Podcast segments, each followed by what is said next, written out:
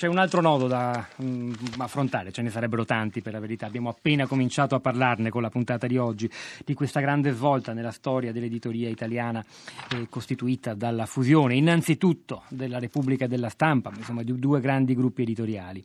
C'è il nodo anche di fronte alle sfide del futuro della stampa locale. Lo vogliamo provare ad affrontare con uh, Alberto Faustini. Buongiorno e benvenuto. Buongiorno Pietro, buongiorno a chi ci ascolta, ben Dire- trovati. Direttore di due quotidiani eh, locali. L'altro... Due quotidiani del gruppo oggi è il centro della vostra attenzione. Finegi, il gruppo Espresso, insomma, fate esatto, parte anche esatto. voi del matrimonio, andate in dote, Assolut- no? Anzi, assolutamente, assolutamente. Eh, portiamo pietre preziose, un po' come i re magi, portiamo qualcosa di particolare che è proprio l'informazione locale, Pietro. Eh, appunto, ricordiamo quelli... quali sono, Alto Adige e Trentino, non l'abbiamo detto. Alto Adige e Trentino nel mio caso, certo. Che, Faustini, che cosa vuol dire eh, pietre preziose? La stampa locale di fronte a uno scenario che abbiamo provato a tracciare poc'anzi, di un crollo davvero apparentemente inarrestabile delle vendite dei quotidiani in edicola, anche dei due protagonisti del matrimonio di oggi, eh, che, che sembra davvero non lasciare grande, grande, spazio alla speranza. Come si stanno comportando? Il rapporto con la stampa che parla di quel che accade dietro l'angolo è diverso? Certo, perché la stampa che come dire, è quella del vicino di casa è la stampa che riesce a raccontarti le cose che vuoi conoscere, che vuoi approfondire, che vuoi sapere meglio, che capitano a pochi passi da te e che nessun sito riuscirà mai a raccontarti.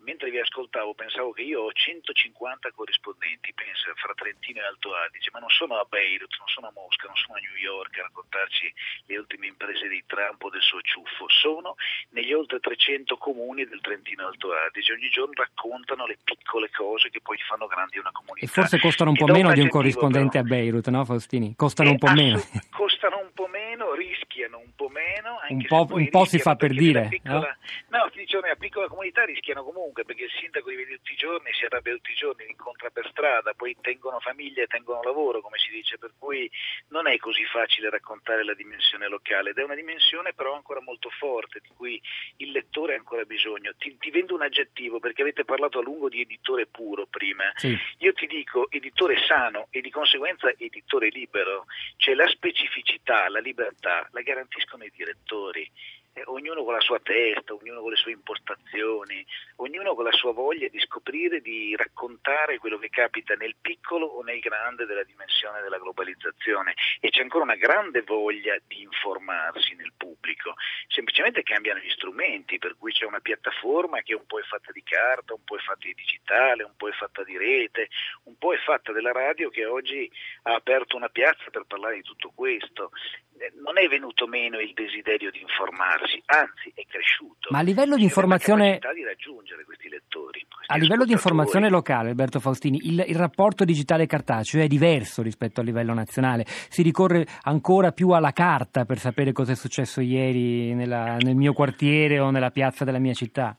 Allora la carta tiene ancora molto bene, però ovviamente ci sono anche tanti abbonamenti digitali e noi siamo alle prese con un nemico inaspettato che si chiama Poste Italiane, che adesso ha in intenzione per esempio di distribuire la posta, ovvero i giornali, un giorno ogni due. Questo per noi significa un enorme cambiamento. Pensate a un territorio complesso come quello del Trentino Alto Adige, sono moltissimi gli abbonati perché non c'è un'edicola vicino a casa loro. Se le poste non distribuiscono il giornale se non un giorno ogni due, è ovvio che questo cambia totalmente l'approccio ecco che c'è una crescita del digitale, una crescita degli abbonamenti e anche in questo caso, se ci pensate, questi abbonamenti fino a ieri non esistevano, non pensavamo che il giornale potesse diventare una cosa da sfogliare comodamente e magari anche più facile da leggere per il lettore anziano, perché con un colpo di dito riesce ad allargare una pagina. Tutto questo era impensabile, per cui in realtà dentro questa rivoluzione il giornalismo locale trova anche nuovi modi per parlare al suo pubblico, a volte costruiti dalla necessità necessità, come quella che ti dicevo delle poste, a volte anche dal desiderio invece di dimostrare anche ai lettori perplessi che un editore sano per cui un editore libero ti può permettere di lavorare in un certo modo, perché avere i bilanci in ordine significa non dover dipendere da nessuno. Lasciatelo dire da uno che è stato chiamato una volta da Carlo Caracciolo, che è cognato di Agnelli, che era cognato di Agnelli e che poi è stato confermato dalla famiglia De Benedetti, a dimostrazione che la libertà è assolutamente trasversale e passa dalla testa delle persone, come tu adesso stai facendo una trasmissione libera per raccontare quello che sta capitando nel mondo dell'editoria. Eh, ci con ti interessava la tua chi... libertà di pensiero. Eh, noi ci proviamo, ci, ci, interessava capire il punto di vista così locale, perché in fondo anche ci sono tante testate come l'Alto Adige e il Trentino che sono coinvolte da questo processo 18, e hanno una storia diversa dei quotidiani. 18. E una domanda in chiusura, abbiamo davvero poco tempo Fastini, ma ci interessa. Alto Adige e il Trentino, come gli altri quotidiani locali del gruppo L'Espresso e anche quelli che non sono del gruppo L'Espresso, sono oggi come erano forse un tempo secondi giornali, cioè si compra il Corriere, la Repubblica, la Stampa e poi l'Alto Adige, il Trentino, il Gazzettino?